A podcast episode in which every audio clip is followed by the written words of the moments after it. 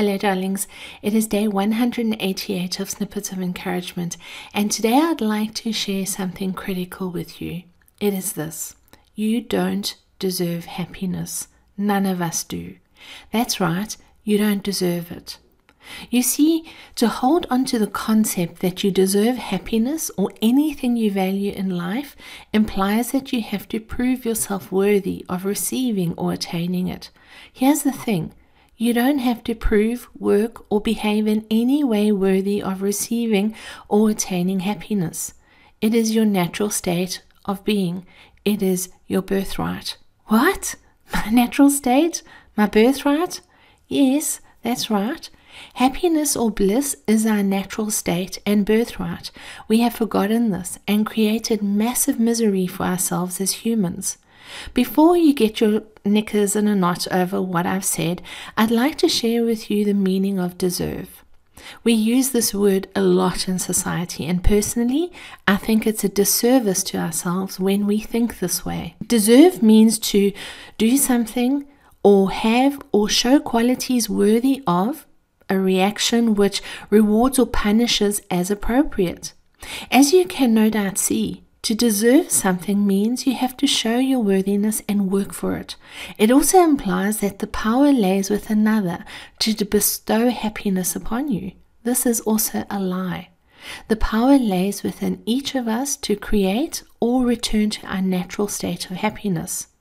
I know for a fact that we all come from bliss and shall return there before journeying on once more. Let me tell you about my experience.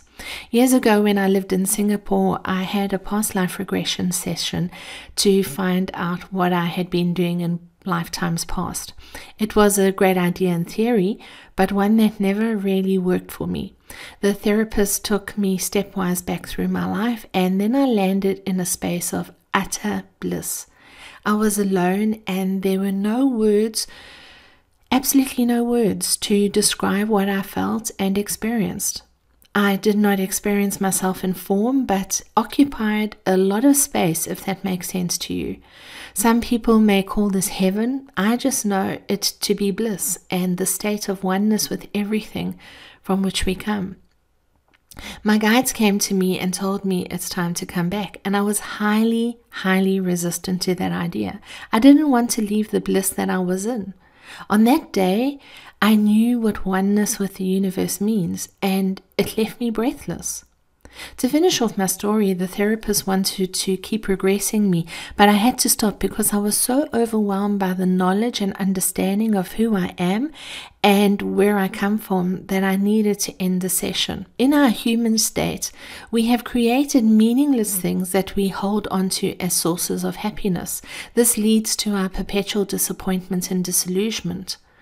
As Walt Whitman said, happiness, not in another place, but this place not in another hour, but this hour. You don't deserve happiness because you don't have to prove yourself worthy of it or act in a way that another gives it to you. Your happiness is within. You can tap into it in any moment. You can expand it or reduce it. You can share it or not. Everything depends on you. What I know for sure is our happiness is embodied in who we are at the core of our being. When we detach from the meaningless sources in which we seek happiness and return to spirit in ourselves, this is where we know bliss. This is where our happiness expands. Today, be encouraged to take ownership of your happiness. Know that it's your birthright and your natural state of being. If you've created life circumstances contrary to this idea, look at how you can experience your happiness from within and from who you and own who you are, creating more happiness for yourself. Allow yourself to be happy. It's okay, and it is your birthright. You've been listening to Snippets of Encouragement with Angie Barnard. If you've enjoyed this snippet, share it with a friend but more importantly, now that you've received, get out there and encourage somebody else. Have a wonderful day. Bye bye.